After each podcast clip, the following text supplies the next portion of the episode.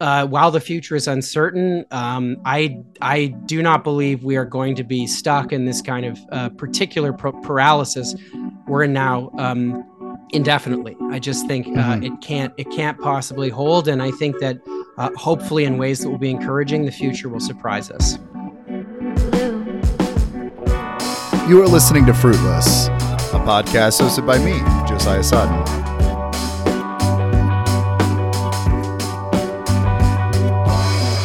Is episode 26, The End of the End of History, featuring Luke Savage from Michael and Us and Jacobin.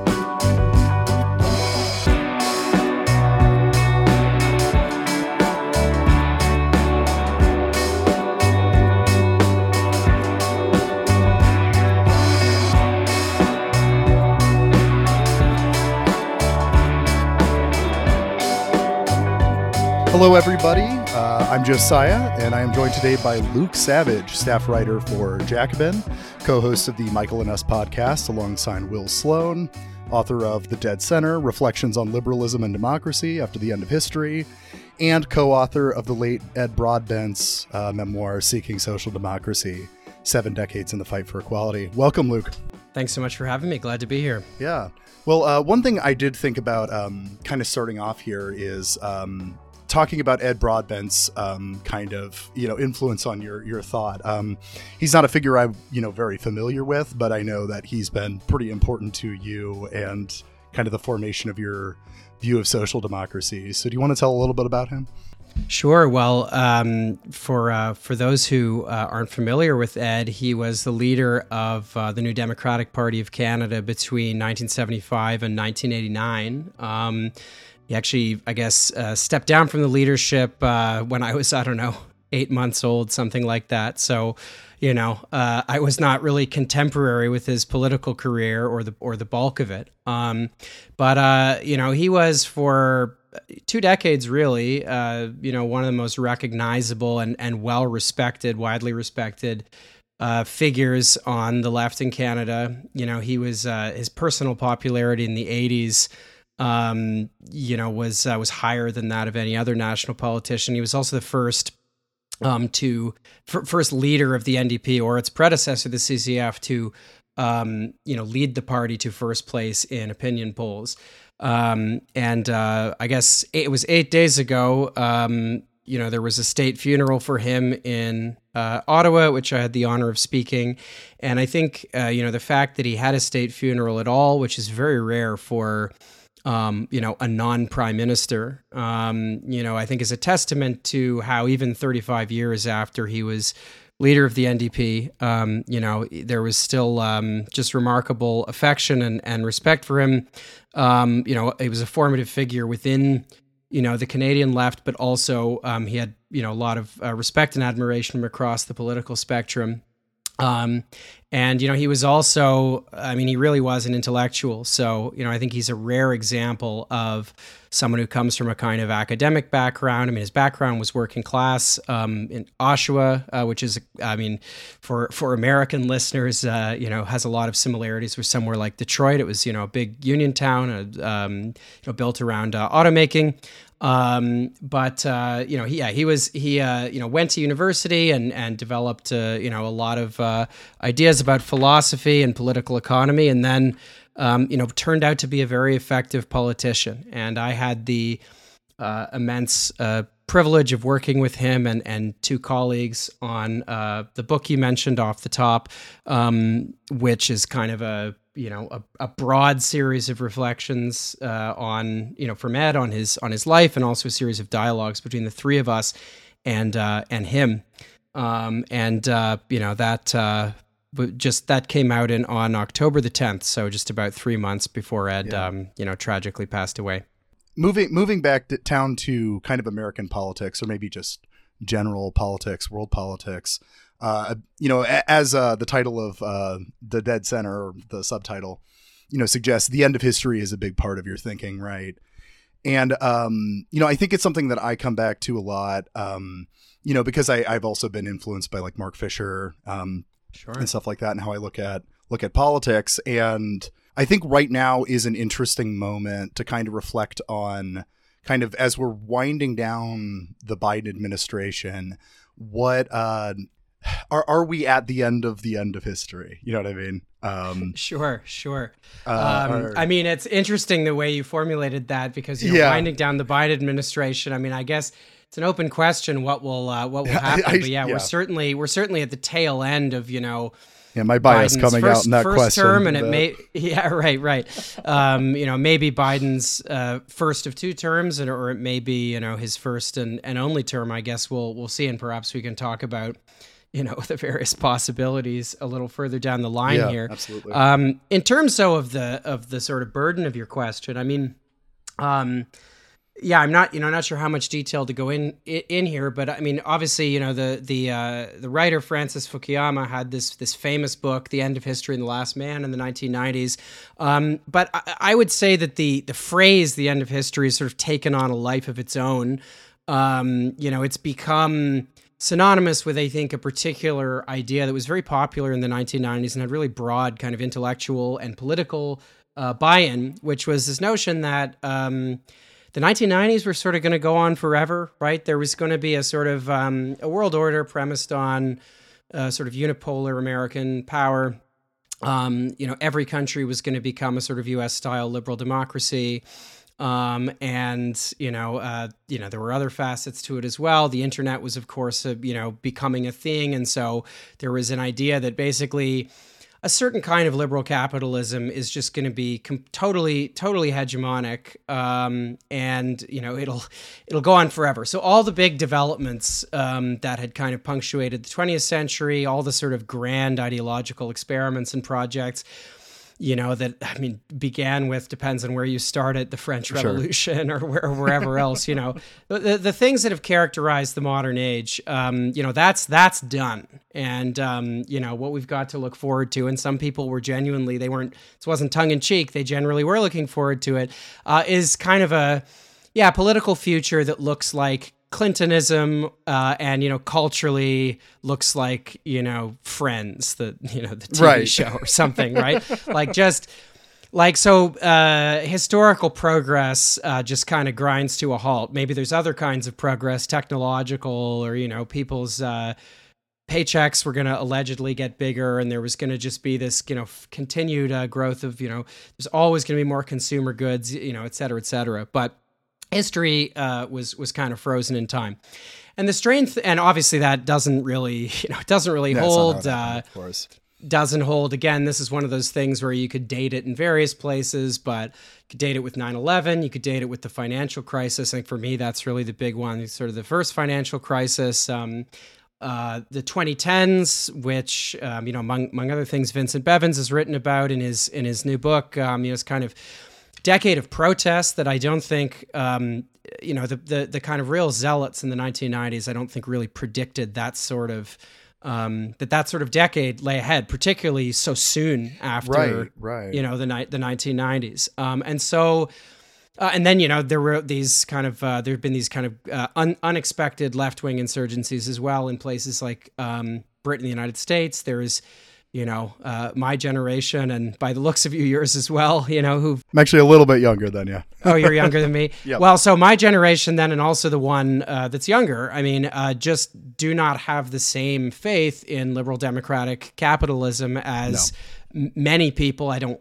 I don't want to generalize too much about how generations feel, but I think you know many, many people who are, uh, you know, who were born before us, um, and so. Mm-hmm uh, we're living in a very strange moment because the end of history, you know, as as I think you were hinting at in your question, I mean, it's it's it's obviously over, but it's not really clear what's coming next. We're living in a strange mm-hmm. uh, moment, which I tried to sort of capture in my book, and and which is right there in the title of my book, where the center's kind of collapsed, but it's all like in the sense of having legitimacy, having any kind of widespread popular buy-in. Because a lot of people, as I said, were very excited about this in the 1990s. Not just elites, I mean, to some extent, um, you know, uh, you know, the American public and and various other publics as well. Um, but there's not really any popular buy-in. The machine is still going. But it's not really clear, like where it's getting from, where it's drawing fuel. It's kind of running on uh, fumes, and I think that mm. is the the the main uh, you know feature of our current political moment, and the thing that makes it um, so strange. Yeah, yeah. There's um there's a sense that obviously uh, nothing nothing seems to be be quite working, but also that it, it it's really difficult to imagine what comes next. And yeah, I think I think maybe an important aspect of of how we've gotten to where we're at now, um, and something that you you've written about quite a bit is the Obama administration. Um, sure. You know, I I know that that was something that um, you know you you've referenced in in writing that that was like a big uh, big big politically formative moment for you. Do you want to say a little bit about like the kind of betrayal of the Obama administration. sure, uh, but so are you? So are you a Zoomer? I mean, where were you on yeah. election night? Oh yeah, I should say. Yeah, so I, I am born in '97, so I'm yeah I'm a okay, Zoomer. Right. Um, right. Right right uh kind so, of millennial so you, you yeah. so you might have a faint sort of memory of that event but like it probably Mm-hmm. wasn't uh probably doesn't have the same kind of formative no quality. and I, I was i was uh you know raised in like a conservative evangelical household so that was a, a dark day you know Mhm. it was like oh no the liberals oh gosh won. well i would i would i would love to hear about that but no um i mean uh for for me, I mean, I, I think that it's it's really uh, not possible to be someone from from sort of my background and my location in 2008 and not have you know the the election of Barack Obama and the sort of campaign that preceded it um, you know, be a be a formative uh, moment. You know, if you were Mm-hmm. so, I mean, I was in I was at the University of Toronto, right? I'm I'm a Canadian, um, but uh, you know, plenty of Americans studied at the University of Toronto, and even if that hadn't been the case, I mean. Uh, people were following it so closely. I mean, uh, lots of people in my, you know, dorm, my residence, lots of people at my college who were not um, politically inclined. Everybody was following this. Everyone was excited when uh, CNN broke the news that Obama uh, was gonna was gonna win the presidency. I mean, people just streamed out into the quad. There, people were crying. They were, you know, punching the air, hugs. I mean, it was um, it was quite extraordinary, and I think that reflected the um, well, the the hopes that a lot of people had, um, and not just you know people of my generation. I mean. Um, Obama, to many of us, really seemed like he was the negation of everything that had made the George Bush era so horrible. Um, and, you know, there was this burgeoning financial crisis, and it seemed like, well, here's a guy from the progressive wing of the Democratic Party. He's going to get tough on Wall Street. Um, he's such a gifted communicator. He's to just, I mean, he's to, we thought he was to inaugurate a new political order. And actually, there's an essay in my book in which I review some of the commentary um, from uh, from that era. And I mean, if you go back to it now, it's it's I mean, it's kind of like a dispatch from an alien realm or something. I mean, what people were predicting was going to happen. Um, so uh, you know, obviously, there's the you know, there's there are kind of the stages of grief, if you want. There's the various things that you kind of do to process. You know where the Obama administration ultimately went, and I think people drew different conclusions about what was going on. Obviously, the liberal explanation for the Obama presidency, uh, it, which I've never, I've I don't subscribe to. I think is is not uh, is not really uh, substan- You can't substantiate it. Is that uh, well, he was just frustrated by sort of Republican intransigence and, and that kind of thing, and he he basically pushed as far as anyone could have reasonably expected him to push.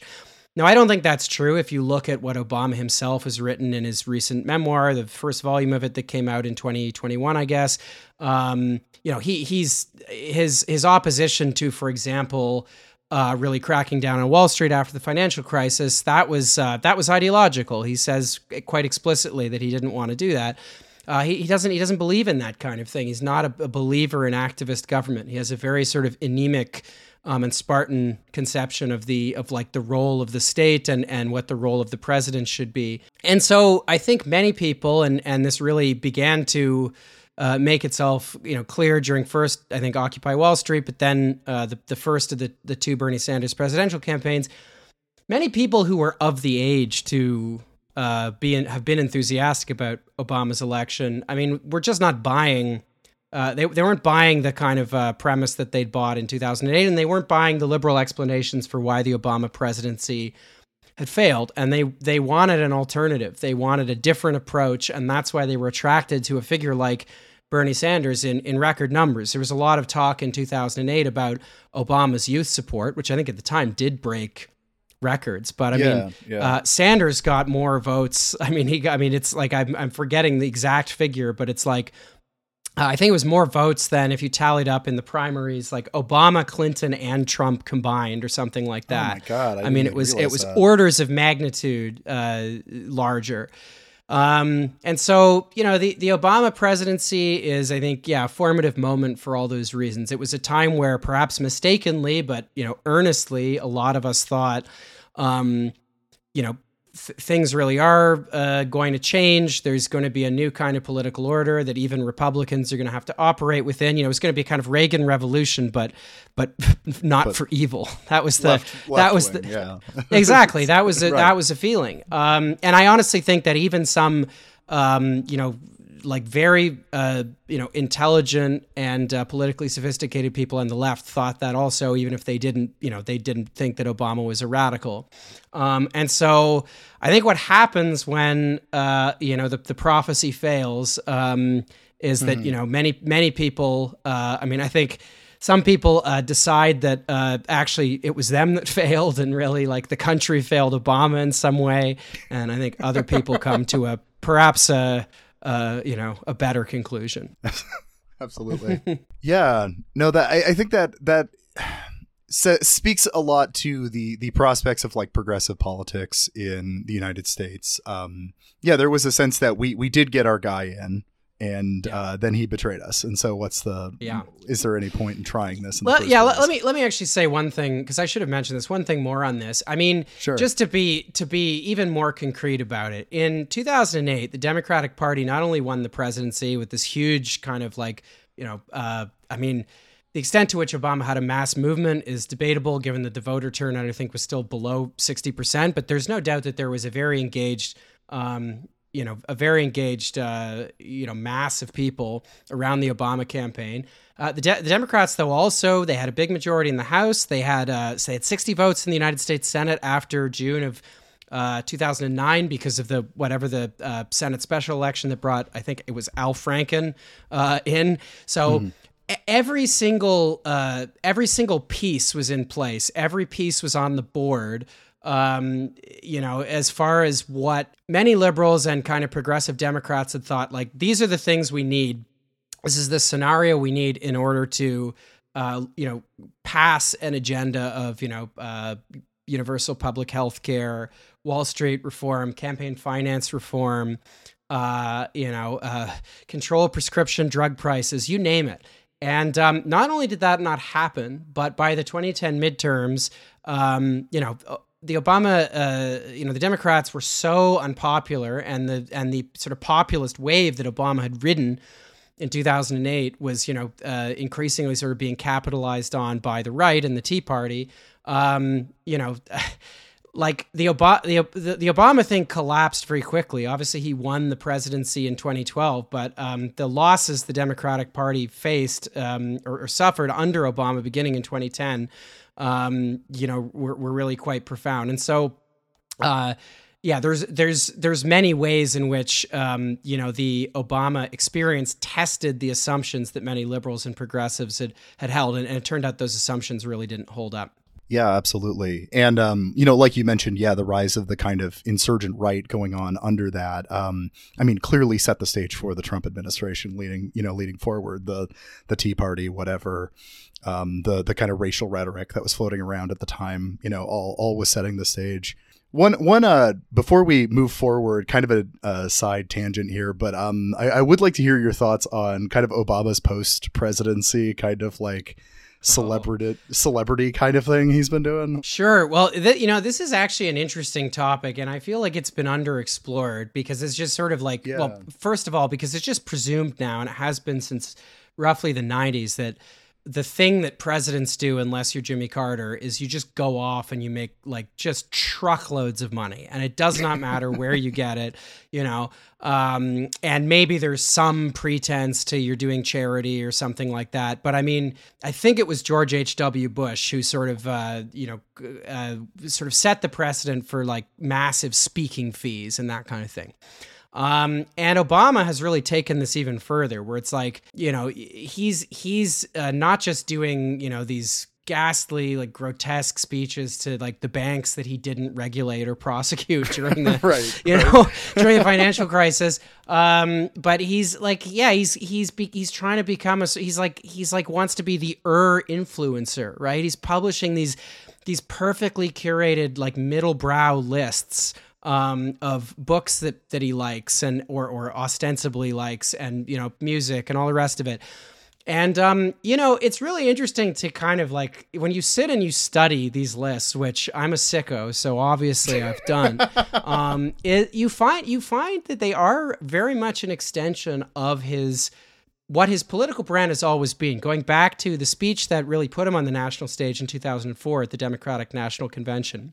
Uh, that was his speech where he said, you know, there's there's no red states and blue states. There's only the United States. You know, we have some gay friends in the red red states, and we have, you know, we don't like uh, the government poking around our public libraries in the blue states, or you know, whatever. It was that was the kind of slew of things, right? And that is Obama's main rhetorical uh, move. You can find it. He's been doing that since he wrote Dreams from My Father, which was his memoir in the 90s. It yeah. came out actually before he was well known. That is the Obama special. Um, it is setting up a bunch of things that are generally regarded as opposites uh, and then sort of explaining or implying that actually conflict all different. conflict is illusory and it's sort of resolved in some way by his own biography or, or, autobiography and like his ascent to you know the presidency or his fame or whatever so it, like he did that throughout his presidency. And if you look at these lists, I mean, it's incredible. Like, um, I think it was 2021, his list included a, a, a, a version of it was uh, Aretha Franklin covering the band's The Weight with Duane Allman on guitar. So, like, there you have it's the perfect, you know, uh, is the perfect um, you know uh, you know uh, medley of like heartland American sounds. It's white, it's black, it's like you know it's it's it's it's it's like southern. It's uh, but it's yeah, it's also yeah. it's it's the band. like it's got it's all there, and um, that so he's still very much doing um, he's still very much doing the same thing. Uh, I think the most interesting uh, sort of innovate well innovation's the wrong word that's i don't want to it's too positive the, the most interesting experiment uh, that he's done is this podcast with bruce springsteen which i think oh, is a really good uh, you know which i'm i'm hitting i'm slapping myself that i didn't uh, find time to write about it when they did it um, actually i emailed the publisher repeatedly to ask for the, a copy of the book that they released in tandem and would you believe it they never they, sent it along and i was like oh, i'm not no. paying $50 for an obama bruce springsteen book I could buy like a whole Springsteen box set for that. Yeah, and, rather, yeah. and then I, at least I'd have fun. Um, but uh, you know that that uh, that show is. I mean, I'm not. I'm not saying this. Uh, I'm saying this in like a if you're a sicko who wants to study Obama kind of way, not in I'm recommending you listen to it kind of way. But the show really is interesting because, like Obama and Springsteen, uh, like like they see their roles. It, it seems in a very similar way. Um, except the thing about Springsteen is that he's an artist. So when he uh, is a, a myth maker and he's inventing a kind of persona for for himself and like you know he and, and he's doing that consciously as you know as somebody who wants to tell american stories like that's what we expect from artists. It's what we yeah, need that's what an artist does. Yeah. That's literally what an artist does. And then you know when obama does it uh, and he's really kind of just like ha- harvesting all of these cultural signifiers and reference points and like attaching them to his own biography it's like that's not what we expect or should expect or want from political leaders, right? Yeah. We we don't we shouldn't want them to be these like uh I don't know, uh, pastoral figures who like tend the national lawn and mediate between the different like you know cultural uh you know groupings or or however mm. Obama would would would conceive it you know, we want them to uh, advance an agenda, right? it's right. like to, to Obama make never that we voted you in to do, to do do the things that we voted for you to do. exactly right, and that is not how Obama saw his role. So the podcast is interesting because, yeah. like, yeah, he and Springsteen, um, you know yeah, conceive of their roles uh, as similar, but you know the way Springsteen does it is you know, perfectly legitimate, and the way Obama does it is completely absurd. And of course, in the I think the one instance where Springsteen tries to talk about the financial crisis, Obama just you know steers it away very quickly and deftly. You know, nope, let's not talk about that. No, no, no, no. did you uh did you see uh Leave the World Behind? It was the uh I think it was a Netflix movie, but that was the one the Obamas produced. Um, no, I. What's that one about? It's a it's a post apocalypse movie. Actually, I I think you would go ape shit watching it. I think I, I, think it would be a hilarious future Michael and Us episode. Um, yeah, one to investigate for sure. Yeah, because it's not like they don't. I think the only impact the Obamas had on the movie is that a lot of the songs are from a, like also appear in Obama's playlists.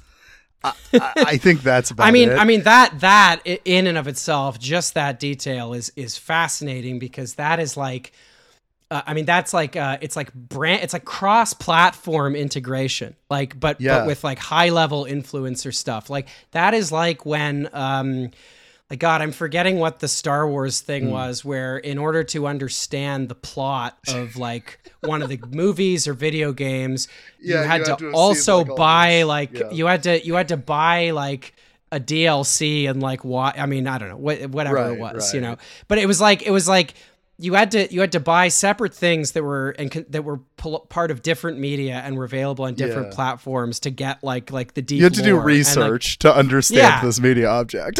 yeah, yeah. So it's like so like uh or or you know this is like uh yeah I mean, it's it's also I guess you could look at it more straightforwardly as just like product placement. It's like uh, you know it's like Obama like these are the songs that he's trying to elevate. Uh, presumably some of them composed or produced by people who come to his birthday parties. And then right, he's like, "Oh yeah, well yeah, we'll do you solid. We'll put it in this movie we're producing." Yeah. And and but the thing is even if he played no role in like the actual story of the movie, having Obama appear at the front of the movie frames everything that happens after it. And like I mean, the movie goes on about how wow, there's so many nations that would like want to do military action against the US and I don't want Obama saying that. You you guys It's like, yeah, I wonder why. Yeah. Wonder if the guy whose name on this movie is maybe responsible for some of that. anyway, um yeah, maybe, maybe move on. We, we can move on here to the uh, the kind of Trump administration afterwards. So, I, I think I think um, for for like where where 2008 was a big formative political moment for you.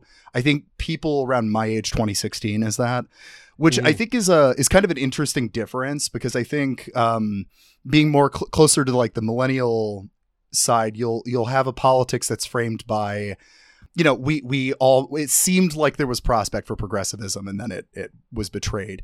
As I think mm. Zoomers are framed by a politics of crisis constantly. Yes. Um, because yes. I mean, since I started really paying attention to politics in college during sure. the Trump administration. Um, mm-hmm. And so it was just a constant sense of crisis. And I think that there's something that kind of um, Zoomers might miss out on because of not being super active during the Obama administration is realizing that so many of the people that are putting themselves up as uh, the, the, the ones that are fighting the crisis, fighting Trump or whatever, are often the ones that were creating the situation that produced him in the first place. So yeah, I guess what uh what did you kind of make of the Trump administration? Like what what uh what did it represent in politics? I know that's a huge question, but yeah, I mean it it is it's it's an interesting question. I mean, um, you know, I think I, I guess what was really the, the the the big question when Trump took office was to what extent are the you know, if you want the heterodox noises that he's made, some of the particular, you know, the especially weird people around him that aren't coming from like, you know, the Republican machine or the or the you know what what's called the conservative movement, which was you know very hostile in general to Trump during the primary. Um, you know, to what extent is any of that going to matter? And um, mm-hmm. I think that basically the Trump presidency. So the, the, what was at stake, if you want, uh, was just before I continue was like to what extent is is has right wing politics reinvented itself, and to what extent is mm-hmm. is Trumpism just sort of continuity with the past? And I think you know after with the benefit of hindsight, I think what we could say is.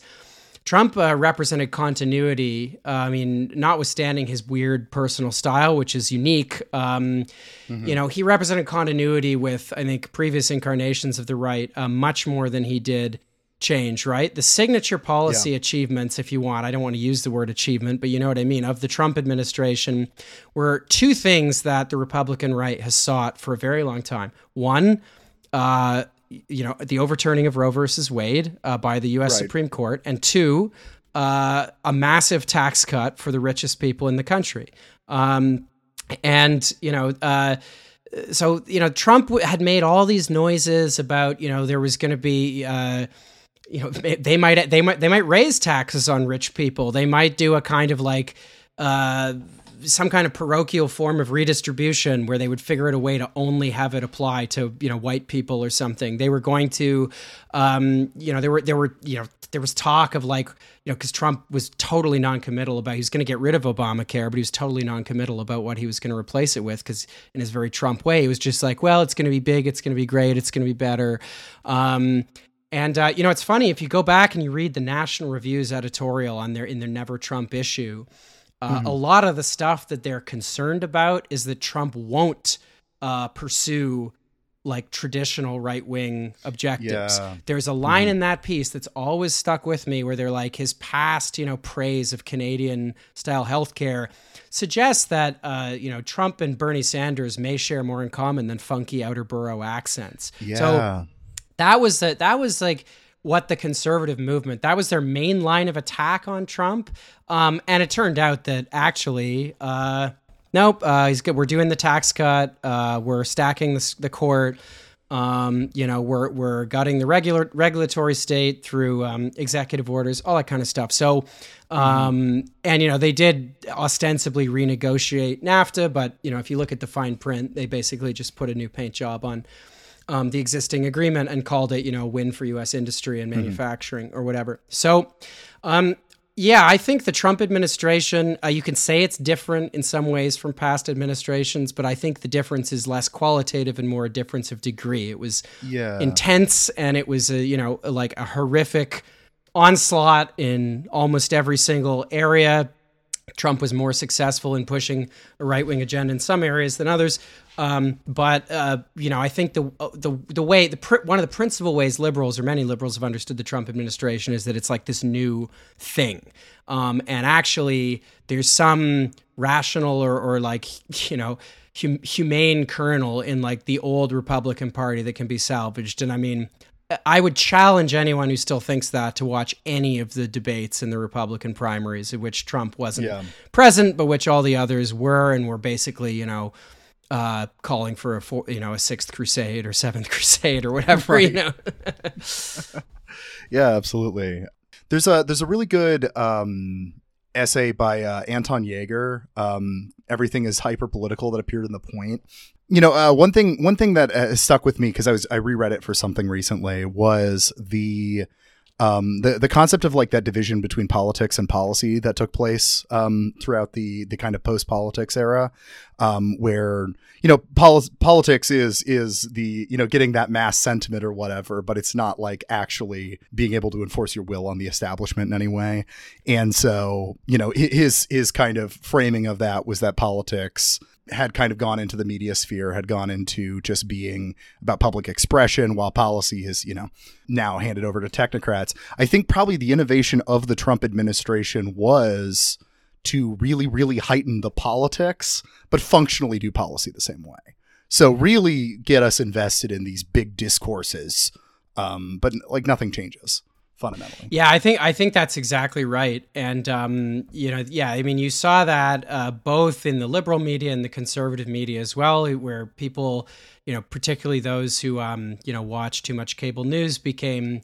I mean, really quite, you know, deeply invested in these grand narratives that sometimes had no basis in reality. And, um, you know, in different ways, if you, uh, you know, compare like uh, you might think of RussiaGate on the one hand and, and QAnon on the other, which is, you know, this completely unhinged outgrowth of the, um, you know, of, of, of, you know, the fact that I think that, you know, the Trump administration, many people who were enthusiasts for it literally thought it was going to solve all of their problems. And then when it didn't, instead of, I mean, this was their when prophecy failed moment, instead of saying, uh, you know, well, actually, Trumpism wasn't what we thought. They were like, well, actually, Trump is a crusader in a 700 year, like, secret like time traveling war against the deep state or you know whatever.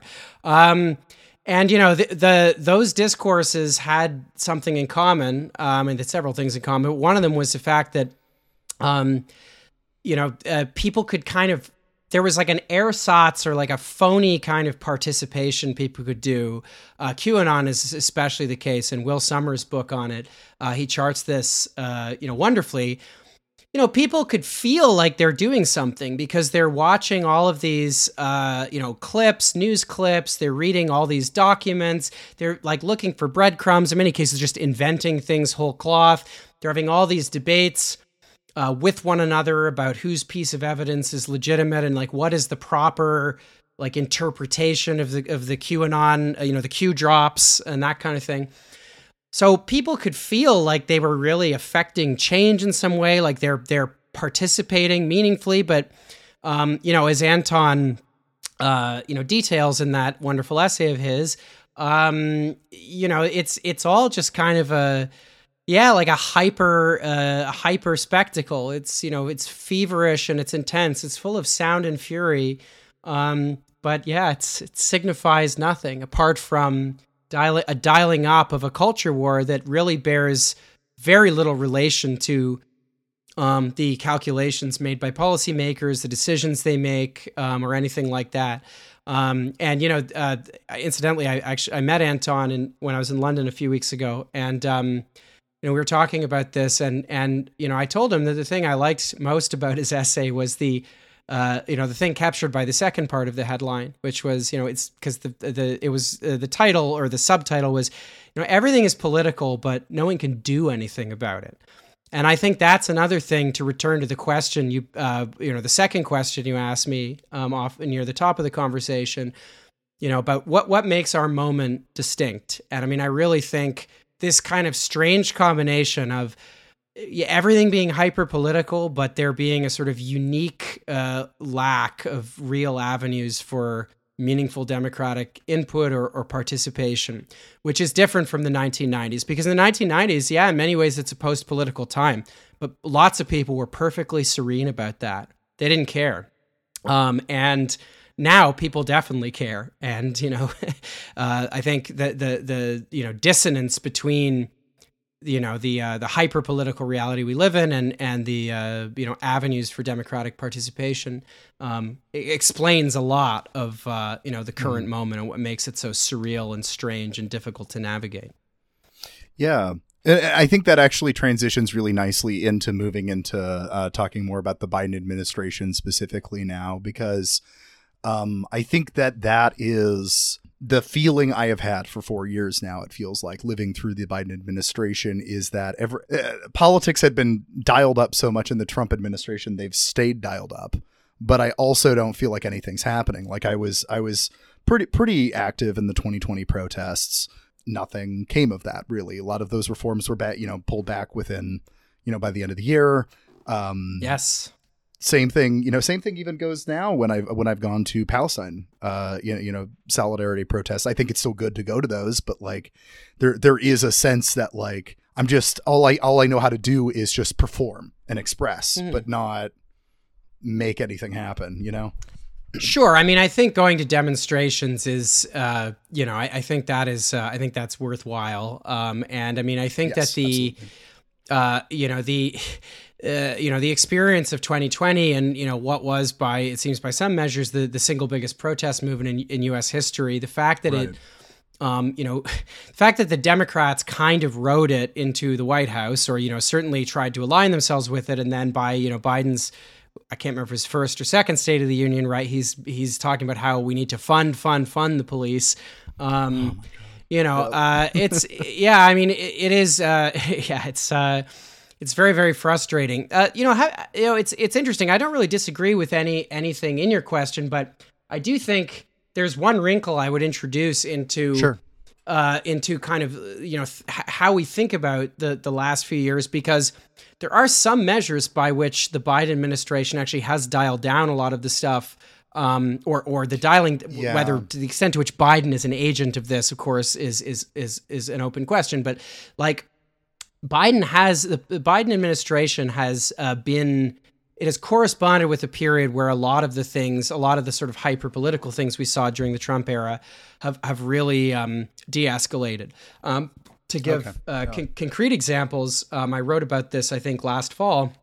Uh, if you look at uh, the book sales of major books by major public published by major uh, publishing houses by journalists who often during the same people who would sell hundreds of thousands of copies of their Trump era books. If you look at the equivalent books that a lot of those people wrote um, during the Biden or during the Trump era, I mean, like the numbers that the Biden era books are doing are like they're embarrassing. I mean, they're like. Mm-hmm. There is, I believe, an official biography of Jill Biden that I think has sold fewer copies than The Dead Center. I mean, don't quote me on that, but I remember yeah. Uh, from the metrics. I haven't seen the latest metrics for The Dead Center, but I mean, I mean, I believe the sales figures were yeah. below 5,000 for that book. Um, okay. And there's wow. a book about Obama Biden, their relationship that sold, you know, I think um, under 10,000. It might have been under 5,000 as well. Um, they're in the article. Yeah. You can, you know, kind of run through it. Similarly, um, if you look at metrics for uh, engagement on social media with news and current affairs content, um, between uh, early 2021 and I believe the following year, they'd been cut in half. So uh, okay. This is one area where you might say, in a slightly facetious way, that Bidenism has kind of succeeded because I do think uh, what a mm. lot of people wanted from it um, was to just not have to pay attention to the news in the way that they felt they needed to during the uh, Trump era. This was, you know, this you know recalls the it echoes the 2016 slogan or 20 post 2016 slogan you know, if Hillary had won, we'd be back back at brunch, right? Or right, we'd be at brunch. Right. Um, so that's what a lot of people wanted. They wanted to go back to brunch. They wanted to return to mm-hmm. a sort of political reality where, like, you know, post 2016, uh, you know, they weren't going to have to worry about uh, Donald Trump's ascendancy in the Republican primaries. Once in a while, they'd check in. Hillary would be courtside with Ellen, dabbing at a, you know, uh, Mets game or something, um, or that's the wrong sport. You know what I mean? Um, yeah. But uh, um, I do actually know what mm. kind of team the Mets are. I simply misspoke. Um, that was a gaffe, if you want. Um, but uh, but no, like uh, so that's one area where I think like the Biden administration has kind of, or like the Biden era has sort of seemed to weirdly deliver on its uh, promise. Although you know um, that has obviously been um, you know that has that has been contemporaneous with all of these protests and, and other things. So it's a, it's difficult to assess, but that's uh, yeah. just sort of one possible kind of qualification I would introduce. Yeah, well, I think an interesting follow up to that though is you know since since of course October seventh um, it feels like things are hyper political again. Like things have gotten ramped up. I don't know if there's metrics to um, back that up, but I, I wonder to what extent um, that has has caused some problems for what Biden had successfully done, which was kind of return to normalcy or whatever is is that now again again we have protesters in the streets. Again you know it's starting to feel like the bush era again with the warmongering right? Yeah may, maybe although i think that the I, I, think that the the biden i think biden's problems in this regard mm-hmm. really began sort of by the it, it started by the third year of his presidency. I think when biden failed to pass you know the lion's share of what was ostensibly his agenda um, and I think when mm. it hmm. became clear that Donald Trump was was going to run again and and was you know had a very good chance. I mean, I always I thought I never thought there was any question Trump would win the Republican nomination, and right. I mean, I really yeah. think after uh, you know the recent primary and caucus results, I mean, there's really the question's been put to rest. Like Nikki Haley mm-hmm. is not going to win um, the, the, Republican presidential nomination, much as some. Yeah uh, you know, uh, extremely online libs may want yeah. to like cheer for her, which is a thing that right, I've actually yeah. seen. So, sorry, um, sorry, Ross Douthat. I'm sorry. That's right. yeah, yeah. Uh, but but it's like yeah. So um, I think the problems kind of started earlier. I think there was a lot of discontent. I mean, if you look at particularly sagging youth support for Biden, like his approval rating among uh, under 30s or even under 40s um, those you know y- younger people were absolutely essential to his narrow electoral college and and popular vote uh, victories in uh, mm-hmm. I guess mm-hmm. popular vote was a bit larger than the electoral college but in in 2020 And uh, yeah, I mean, not only has he done nothing to um, you know turn that around, but um, now he's at odds with um, you know, mm-hmm. according to polls, at least yeah. yeah. at least half of yeah, I mean, the younger people certainly, but at least half of the people who voted for him in 2020. So uh, so yes, I definitely think there's been a return to the political, and and look, I think that was always going to happen. Um, yeah. Even even uh, even uh, if if recent events um, that you referred to hadn't occurred, because uh, Trump was going to he was always going to win the Republican nomination, and once Donald Trump is, uh, you know, once once he has the national spotlight again, it's like that is.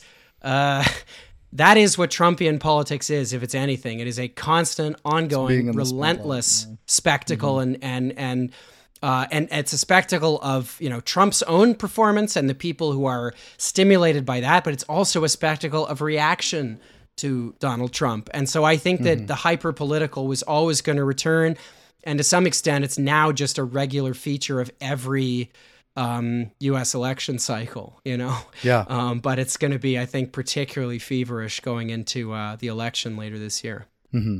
Yeah, absolutely, and yeah, I, I, don't know to what extent the th- this is an impact on support, but I I also think of like the first half of the Biden administration versus the second half. During the first half, I you know aside from feeling like you know Bernie was ripped off and and all of that kind of um, feeling after 2020. I, I was starting to be kind of okay with Biden, you know, pulling out of mm. Afghanistan, even if it wasn't done the best. It was, it, look, we're, we're ending the forever wars, it feels like, finally. Mm. I, but I, I think also a lot of that relied on the, what felt like the general consensus in 2020, 2021 was that, uh, you know, Biden's just here uh, for one term and then yes, we're going to try yes. again next term. Well, he did. He did say that. I mean, okay, he did like actually something. I couldn't remember I mean, if that was like a Mandela no, no, effect thing. No, there's something. Yeah, yeah, yeah. It's one of those. It's like the Ber- Berenstein Bears. Uh, yeah, yeah. No, I mean, um, uh, you know, there was, there was, uh, I believe. I mean, unless I'm completely insane, there was a. Uh, you know, an interview he did, or, or something else, where he said, you know, uh, yeah, I see this as kind of like uh, you know, it's I'm gonna have one term and then I'm gonna turn things over to the new generation or something. Yeah, that'd I mean, be great, could, you man. Could, you could check it, but I don't I don't think I'm wrong to remember that. Um, but I think, but regardless, I think you're right about the, uh, you know, the, you know, the, the first year of, of the Biden administration, possibly the first two years. I mean, there were a number of things that uh, did, you know, did seem to distinguish, or you know, frankly, did distinguish his response to uh, the, the, you know the uh, economic situation created by the pandemic that mm-hmm. um, really uh, you know diverged from the approach Obama had taken in, in 2008 or 2009 rather. Um, you know there was uh, the American Rescue Plan, which was passed in either late January or early February of um, of uh, 2021, uh, or yeah, sorry. Yeah, that's right. Of 2021, um, which, you know, was a, a, very large stimulus package, included uh, these direct cash payments um, to Americans, these unemployment checks, um, you know, which the Trump administration had done a version of as well, although the, uh, you know, Biden stimulus uh, was a lot more effective in many ways, and it, it was more uh, redistributive in its uh, outcomes, at least as far as you know regular people rather than um, you know uh, you know corporate boardrooms uh, was concerned. Um, and you know there was uh, then Biden tabling an even bigger package of spending that was going to make the things like the child tax credit permanent. Um, and so it did seem like, if nothing else, there was a break from kind of the fiscal orthodoxy the Democratic Party had embraced in. Mm-hmm uh, you know, after uh, 2008.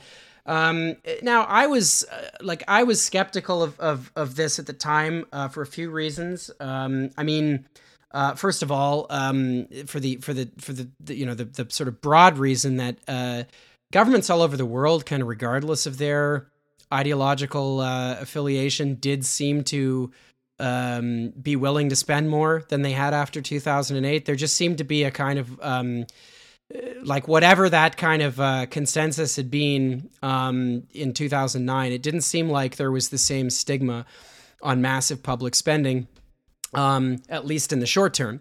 Um, so that's one thing. Secondly, there was a decision made, a, sort of well, uh, what was ostensibly a strategic decision made some months after the, uh, the the second bill, whose name I'm now forgetting, was tabled, the, the second big spending package. Um, might, might have been, it might have been the American Families Plan. I can't remember. But, um, uh, you know, this was going to be trillions of dollars. And uh, mm-hmm. Nancy Pelosi um, announced, well, we're actually going to split this into two bills. And they did the same thing in the Senate. Um, and we're going to have this infrastructure bill um, that's going to have the kind of like all the bipartisan stuff, the spending Republicans want. But we're going to pair it to this other bill that has, you know, basically the, the, the core of the Biden agenda in it. And uh, uh, at the time, the the you know the justification was ostensibly that actually by breaking up the bill, uh, we have now the the infrastructure stuff that the other side wants and that the cent- center of the Democratic Party wants. We have that as a cudgel to beat uh, to beat them with. Mm-hmm. Like you know, we can say to them, "Hey, if you want this infrastructure spending your way, that's great, but you've got to give us all this social expenditure as well." Um, but I never really bought that that's why they were doing it. It seemed to me that as soon as they split the bill in two, that was creating a situation, yeah. was laying a groundwork for a situation where they passed one but not the other. And that is exactly what happened. They passed the uh, infrastructure bill with whatever it was 11 12 republican votes in the senate and then um, the you know uh, other spending package they passed uh, that finally passed in the form of the uh, inflation reduction act yeah, there was good stuff in there. The scale of it compared to what they had initially proposed was yeah uh, much much smaller, uh, dramatically scaled down. So um, yeah, the the you know the assessing the first few years of the Biden administration is hard um, because. Uh, or it's it's complicated because yeah, there's mm-hmm. ways that there you know was divergence from the past, but I think there was a fair amount of continuity as well, and the extent to which uh, which of those things kind of uh, predominates is very much you know people will be debating that I'm sure for for for, yeah. for the next decade or so. Yeah, yeah, absolutely. I I think there will yeah there will be kind of an ongoing debate about how progressive Biden was. Um, I mean, ultimately not enough, obviously. Um, but yeah, th- there's the the glimmer of stuff that that could happen. I I think for me the the real shift where I I had because I I'd been kind of okay with the Biden administration as that single one term of maybe we get a couple really moderate reforms and then next time sure. we, yeah. we we things work out. What I really soured on him about was was was right around the uh, the rail workers strike and yes, uh, the decision yes. to just destroy that. That was when because the one of the big things I remember in 2020, people saying, "Hey, maybe Biden would be fine to vote for." Is at the very least we can push him on labor issues. Um, and at well, the time, and, that and seemed that's, right. I'm glad you. I'm I'm glad you brought that up because I mean, um, if you look at the appointments the administration's made to the National Labor Relations Board, I mean, that is one area where they've, um, hmm. you know, where they've where they've been better than uh, someone like me might have expected. Um, and of course, you know, Biden did go and um, you know speak on a picket line. He's been more, yeah, yeah. Um, during the UAW strike. He's been more openly pro-union than. Um, you know, certainly, you know, Bill Clinton or, or Barack Obama. Um, and so that's mm-hmm. that's not uh, that's not nothing. Although yeah, the Pro Act, yeah. which was the big the big labor reform that the uh, you know American labor movement was pushing. Um, you know, Biden did endorse it in one of his State of the Unions, but there, I mean, there was never any hope of.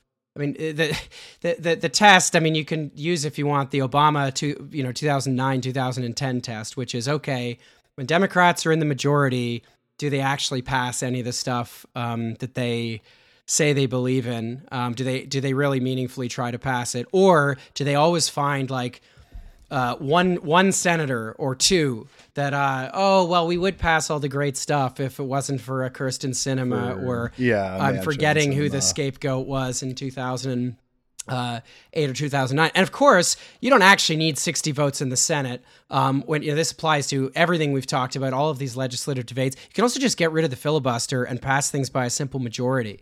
Um, you know, right. you can you can do a lot of things by executive order. The American Prospect um, published an amazing list, the day one agenda, uh, right after Biden was inaugurated, or maybe it was shortly before during the transition, and they basically had all these creative ways uh, that Biden could get around Congress and do things that were popular. Um, you know, like for example, really simple thing. Um, and this is the kind of thing that if if Sanders had been elected, I have absolutely no doubt that he would have done.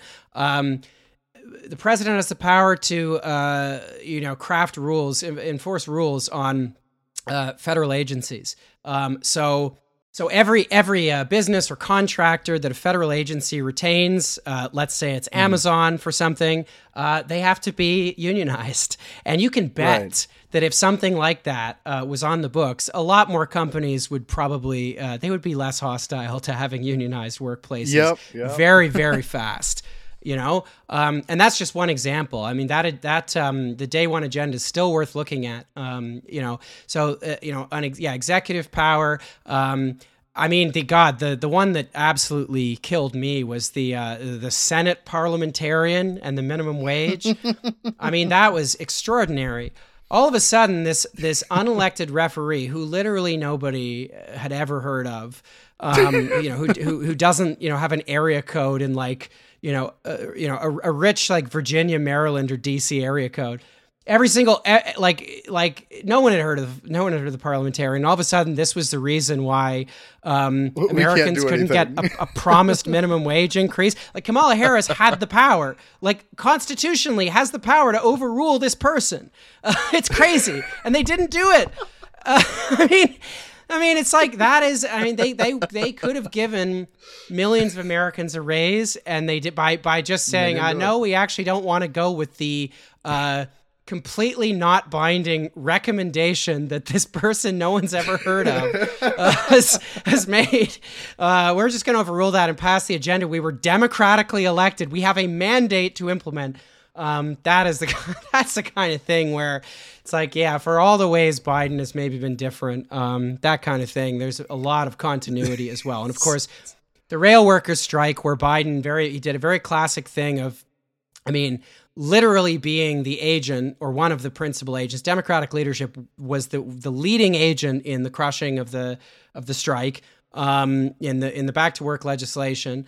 Um, but also, of course, Biden then came out and said, well, you know, if my uh, Republican friends will just, you know, uh, turn around, we'll pass the PRO Act, we'll, uh, we won't send them back to work, or we'll, we'll get sick days for them that they're asking for. And uh, really classic Democratic triangulation mm-hmm. that uh, is the sort of thing, you know, Barack Obama would be proud of. and, I, and I'm sure is, by the way.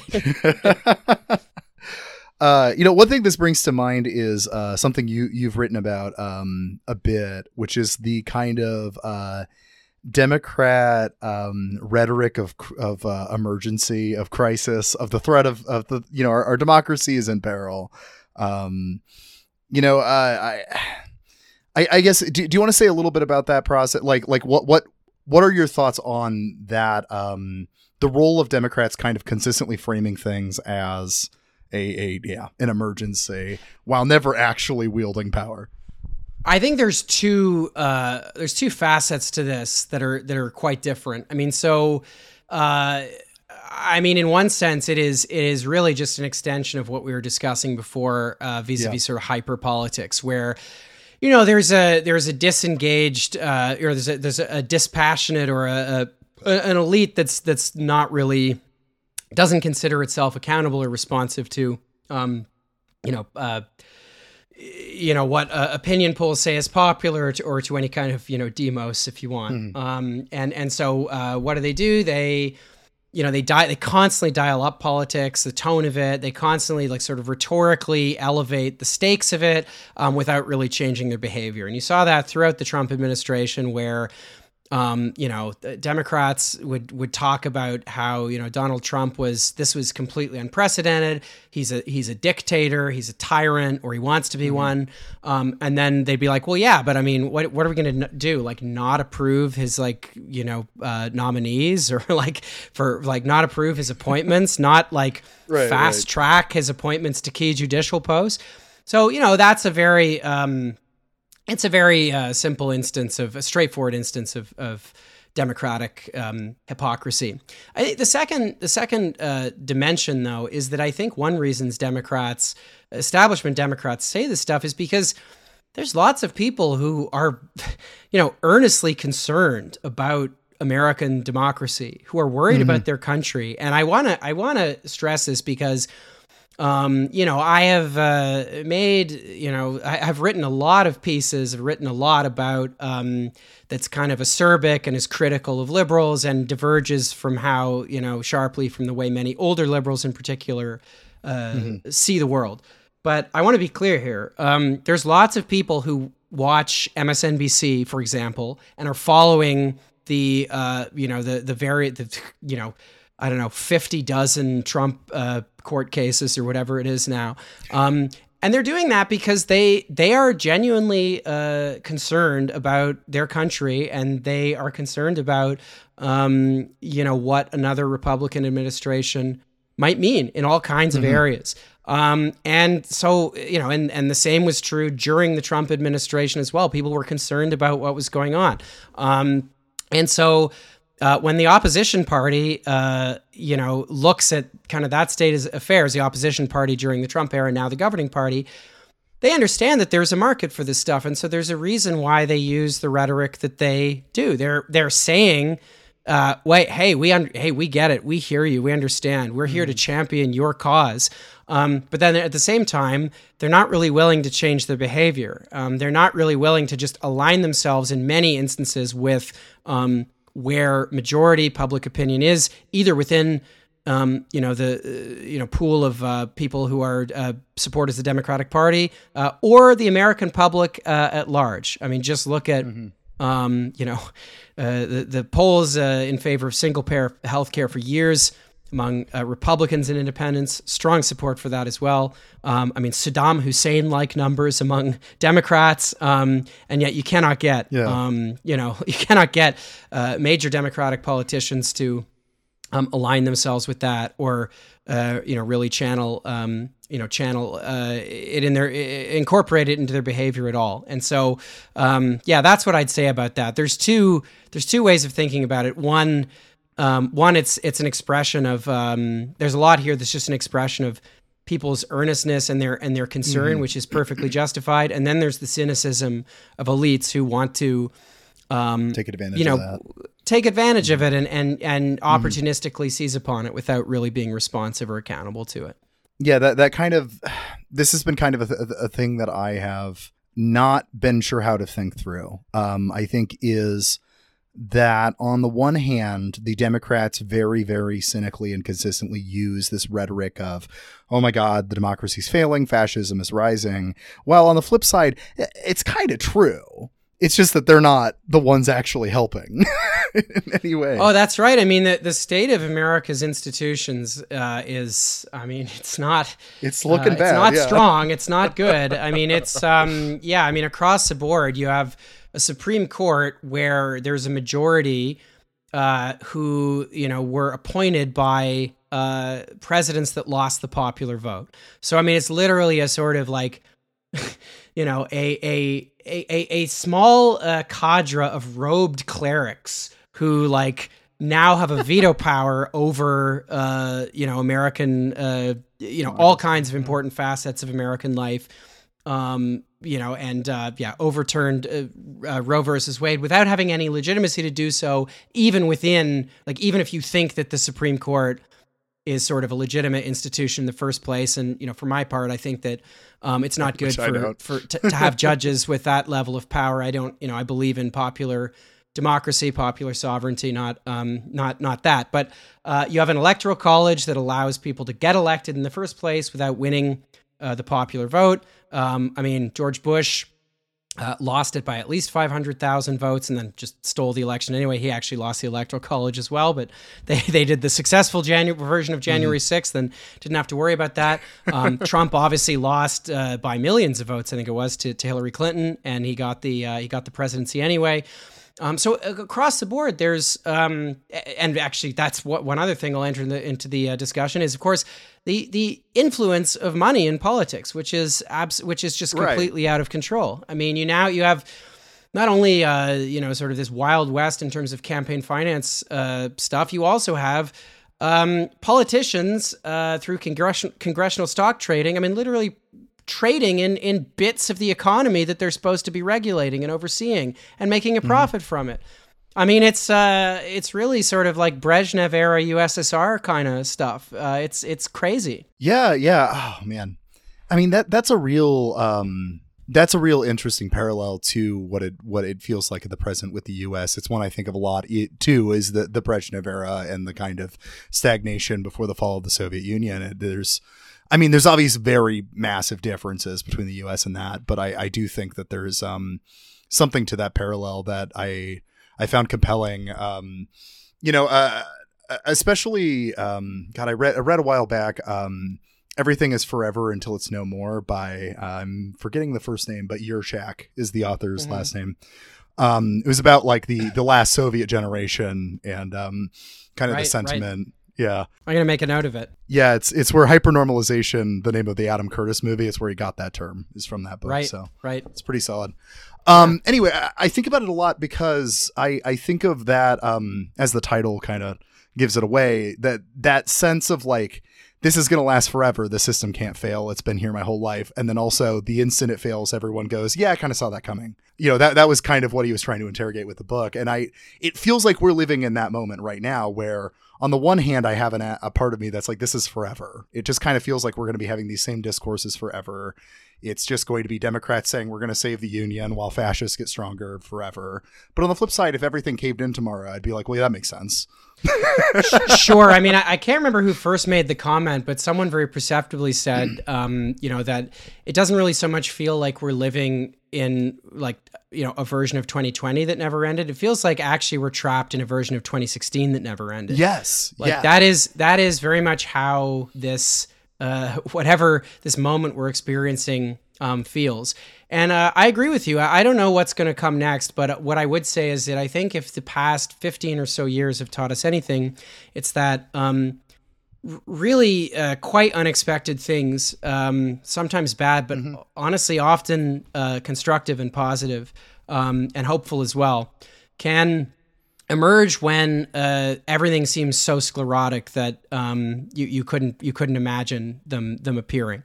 Like uh, the Bernie Sanders campaign of 2016 is one example of that. Um, or you know, uh, I was following uh, shortly before that the uh, labor leadership race in Great Britain, where with Corbyn, uh, with or... Corbyn, right? And before mm-hmm. he entered the race, I was following it, and you had uh, four. Well, there were more than that, but I mean, uh, four, four five, six uh, Labor Party politicians who were basically all running on the premise that the reason they just lost an election um, was that the party was still too left wing, which, if, if, for anyone who'd followed the election, I mean, highly questionable. Um, and uh, and it just seemed like, well, uh, this is moribund. I mean, there is no hope for this as any kind of vehicle for social change. Uh, this is what we're stuck in now and uh, and you know obviously um, the the you know uh, Corbyn victory in 2016, uh, 2015, and then again in 2016 during the leadership challenge.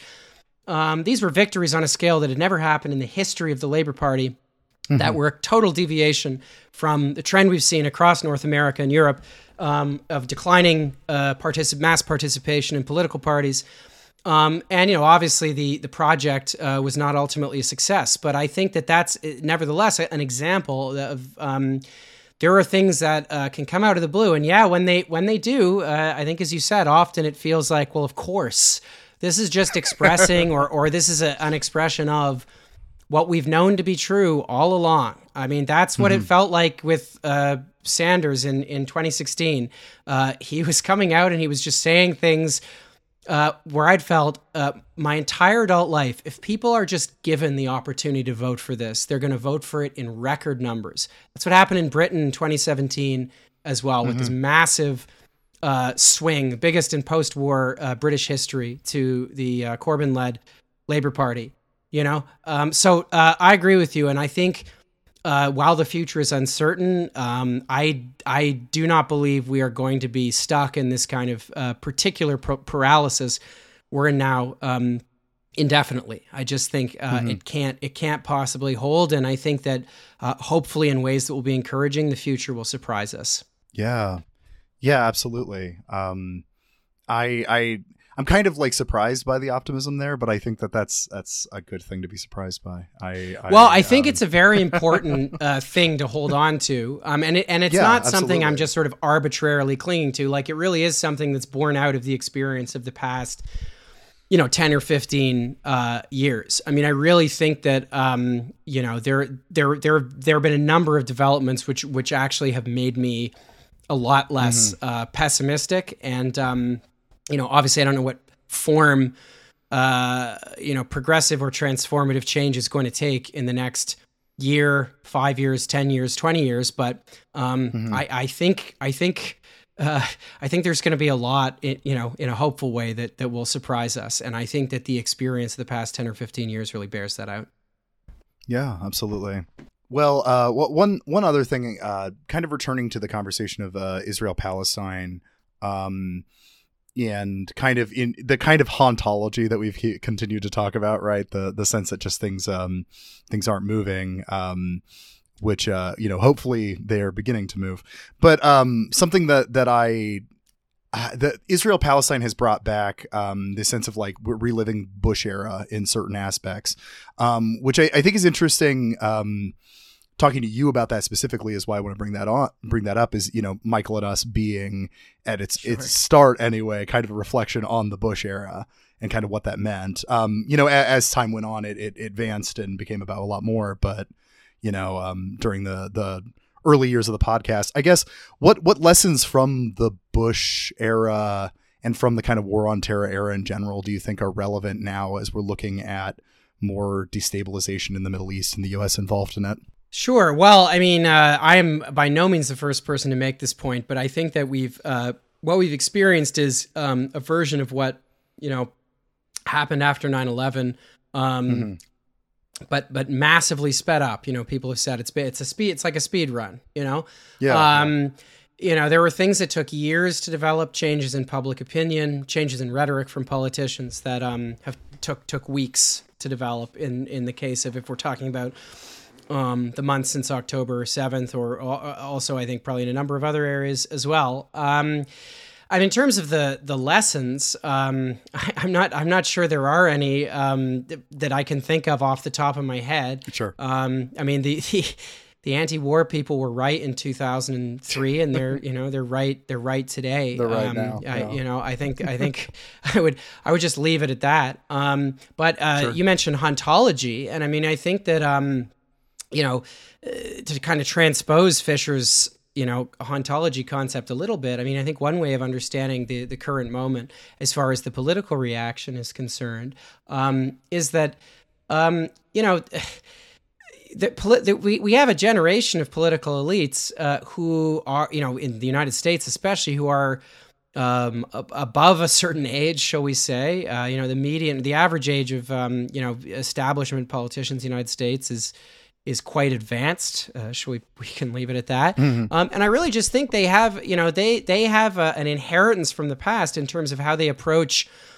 Um, you know, political reality that is quite outdated. I mean, they think that um, they think that uh, you know wars happen according to a certain chronology at a certain speed. Um, you know, mm-hmm. particularly in the case of Israel, um, they're they're thinking about you know, for example, a thing that was quite literally called the Six Day War. Um, you know, right. they're thinking of things like that. Um, they're thinking of um, public opinion that is, uh, you know, more inclined to be uh, deferential towards political elites uh, in the manner that you know uh, may have initially been um, when it comes to the war in Vietnam, and, and certainly was um, after 9/11. I mean um, I think I mentioned this on a recent episode of um, the podcast, but I'll repeat it here. I mean, uh, poll, polls in 2003 not only showed strong support, uh, majority support from the American public for the invasion of Iraq, they showed that a majority of Americans, and I can't remember how much of a majority, but I believe it was quite significant, I mm-hmm. believe that Saddam Hussein had been involved in 9 11. Um, so yeah, you yeah. know, like which was beyond officially. I mean, the administration was certainly hinting at that, and its proxies were were, were just overtly claiming it. Um, but uh, you know, like that. So like a majority of Americans had um, a, an attitude that was actually to to like to the right of the like Bush administration's like official attitude, yeah. which is which is extraordinary. And obviously, if you look at uh, opinion polling now, uh, there's a lot less support for um, and a lot less uh, deference to America's elites, particularly when it comes to foreign policy. Um, so that's a major mm-hmm. difference, and I think broadly, it's a you know it's quite an encouraging one. That's a good one. Yeah. Well, um, maybe maybe moving toward wrapping up here, but um, I guess l- looking ahead at 2024 here, um, you know, I I think it would be. I think one thing we've learned from the last you know decade of politics, at least, is it's really difficult to make any predictions. So maybe not ask predictions per se, but what what are you looking at in this coming year as we're kind of approaching you know, kind of the election year for the world as it's been kind of getting covered. Um, you know, so many elections happen to be lining up in this year. Uh, what what is what what are you kind of looking forward toward? So, uh, refresh my memories. The elections coming up are are, Brit- are, are the United States, possibly Britain, though maybe not for till next year. Possibly Canada, but I would I would anticipate probably not until 2025. Yeah. Let's see. Let me find that. I, I think it was yeah. like Time or something that had. You're right. You're right that like, that's a thing people are saying. I just can't think off yeah. the top of my head what what the. Well, I, I, I, did the silly thing of repeating what everybody's saying without. Uh... yeah, here we go. Uh, India, the European Union, United States, Indonesia, Pakistan, Bangladesh, uh, Russia. Um, I mean, it's just going to be Putin. Uh, Mexico, Iran, United Kingdom, South Africa. Yeah, it's pretty. Jesus, this sure. is a huge list well, it, yeah, so it's it's quite an extensive list. I mean, yeah, when it comes to Russia, I mean, I I think the only thing that will be interesting there is uh, how much is Putin able to cheat? Because in the past, we actually have seen his vote share decline because mm-hmm. uh, because uh, you know Russian public opinion changed in a way that made it harder for him to to like legitimately claim in public that oh yeah I got 90% support or something it's like oh I only got I only got 70% support, whereas, you know, the real numbers probably still like at the time was probably still 60 or something, you know?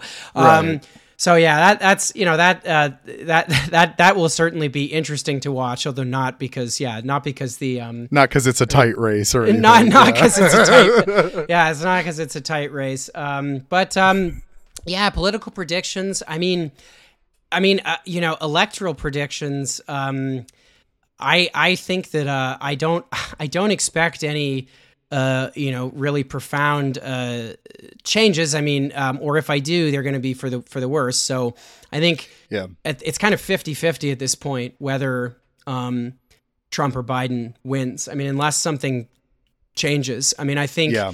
Uh, there's you know uh, there there is polling that I've seen. Um, I haven't looked at it closely that suggests that Trump may actually lose a few uh, points of popular support nationally if he is convicted of a felony. Um, I yeah. mean, who knows? I'm skeptical based on uh, past precedent. I will have to see. Um, you know, uh, I think the most significant electoral event in recent history was probably Brazil, which was last year. Um, right. that was yeah. very highly significant. And, um, you know, if people want uh, an election to be uh, cheerful about, I mean, that is Lula be, one, being yeah. reelected, uh, unseating Bolsonaro, um, and then defeating the sort of uh, attempted chicken coup, which uh, you know uh, ensued in the weeks after his inauguration. Uh, pretty pretty encouraging stuff. Um, but um, yeah, I mean, I think that uh, you know. In terms of non-electoral predictions that are hopeful, um, I think that you know there will be, you know, I think there will be continued disenchantment with um, you know, politi- political uh, class, broadly speaking. Um, I think that, uh, mm-hmm. you know, uh, the, the protests we're seeing right now, uh, the public opinion polls that we're seeing, um, you know, around, it, uh, around all kinds of areas, not just, um, you know, the, the war in Gaza. Um, I think it really suggests that, uh, you know, there is a strong constituency for um, progressive and, and even potentially quite transformative change and it's really, you know, the task of the left to make sure that it's us that capitalizes on that and cap- mobilizes mm-hmm. it democratically, uh, rather than the right, which uh, you know will try to mobilize mobilize it um, for for decidedly non-democratic purposes. I guess I, I began my answer by sort of promising predictions, but um, you know I feel like I'm not uh, I'm not really in the enterprise of making uh, of making predictions, at least at the moment, or perhaps mm. there's just too much uncertainty for me to really give you anything with much uh, confidence. So sure. perhaps oh, I'll, there is. I'll leave things yeah. there. there is a lot of uncertainty. I mean, uh, yeah, I mean the the Trump Trump's legal issues is a very kind of feels almost unprecedented. With like, is it actually going to happen? Is is anything going to come of that, or is it just you know more of that that um kind of uh, uh, rhetoric of emergency like we talked about earlier? Um, yeah. Uh, well, I, I think we can move toward wrapping up here. Um, for anyone who's not familiar with your work or with Michael and us or anything, do you want to plug any of that? Sure. Well, yeah, you can find most of what I do on on Twitter at Luke W Savage. Um, I'm still writing regularly for Jacobin. I'm now in a columnist role, though, uh, rather than the staff oh. writer role. Um, writing for other places too. Also do the podcast you mentioned, Michael and Us, um, patreon.com slash Michael and Us. Check it out. There's a free episode every week um, if you want to if you want to examine the merchandise before making a purchase. Um, but uh, but yeah, if you if you like this podcast, you'll probably uh, enjoy that. And um, you know, if people are interested to know more about Ed Broadbent, uh, you know, check yeah. out Seeking Social Democracy. Um, it's you know you'll find I know books by politicians uh, are often you know retired or otherwise are often kind of boring. Um, Ed Ed was anything but boring. Uh, he was a fascinating mm-hmm. guy who thought very deeply about both the theory and the practice of politics. Um, and uh, i should have a piece uh, coming in Jacobin soon in which you know I, I do my best to uh, you know talk about his uh, his career. Um, you know, talk a bit about my relationship with him, and um, you know, talk about the uh, the remarkable legacy that he's uh, that he's left us. Yeah, if I, if I remember, I'll try to stick that in the show notes after it's out. But cheers. All right. Well, uh, thank you so much for joining us. Yeah, thanks, Josiah. This was fantastic. Really enjoyed it. Thank you so much for listening to today's episode of Fruitless. If you like what you heard, make sure to leave a uh, review on Apple Podcasts and help me out with the algorithm. If you really like what you heard, uh, check out the show on Patreon. There's uh, two extra episodes a month. Uh, you can find the link for that in the show notes. And hey, speaking of Patreon, this uh, episode is brought to you by our lovely patrons, who include Chris Barker, Leo Zachary Dickinson. I am once again regular sized horse, parentheses, small. Kyle Gannis, Moss, The Worst of All Possible Worlds, Stephen aka Spike Stonehand, Gavin Aronson, Joseph Gross, and of course, Men's Room Louie. Uh, thank you so much for support Uh, it really helps out. And I will see you uh, later this week, probably on the Patreon.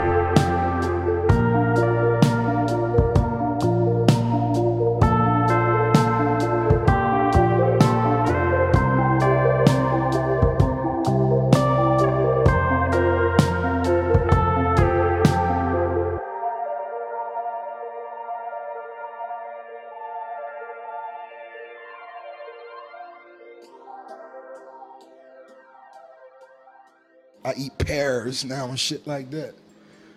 Shout out to all the pear